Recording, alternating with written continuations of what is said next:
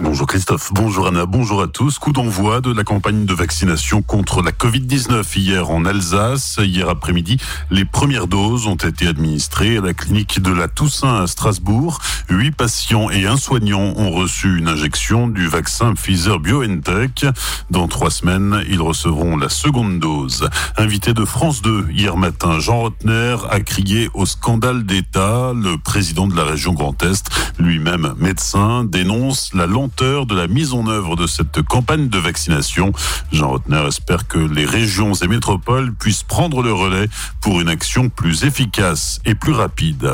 Dans un communiqué commun, la maire de Strasbourg, la présidente de l'Eurométropole et le président de l'association des maires du Bas-Rhin appellent aussi à une campagne de vaccination plus vigoureuse. Les trois élus estiment que la vaccination est à cette heure la seule action capable d'empêcher la propagation de la maladie. Se faire vacciner revient à se protéger et à protéger les autres, à soulager nos soignants et retrouver nos bars et restaurants, nos cinémas, centres sportifs et universités, à recouvrer une vie sociale et économique saine. Fin de citation.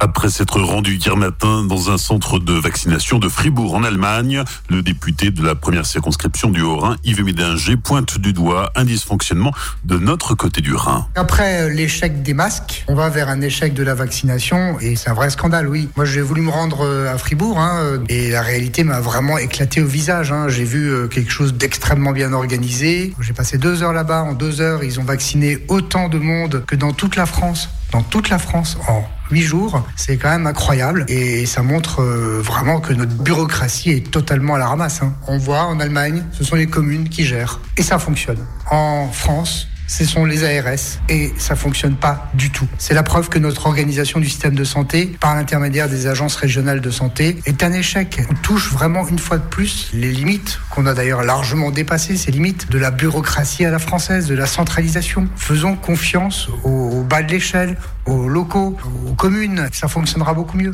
Avec la création de la collectivité européenne d'Alsace, le député qui est également conseiller d'Alsace va militer pour que l'Alsace récupère d'autres compétences, notamment en matière de santé, et ainsi gérer ses problématiques de manière locale.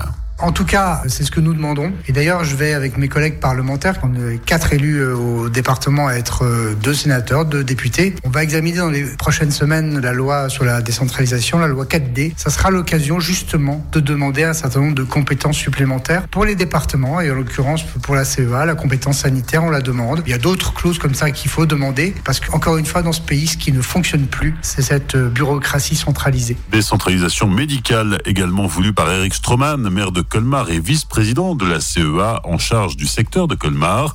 Il a écrit hier à Olivier Véran, le ministre de la Santé, pour lui proposer de s'appuyer sur les collectivités pour cette campagne de vaccination. Il se dit prêt à mettre à sa disposition le parc des expositions pour ce faire, tout en précisant que les professionnels locaux de santé sont également prêts à participer à cette expérimentation.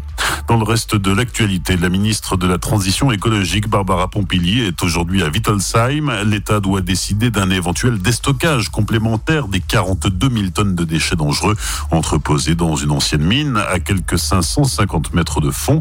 C'est le dossier Stockamine, un dossier qui va de rebondissement en rebondissement depuis près de 20 ans.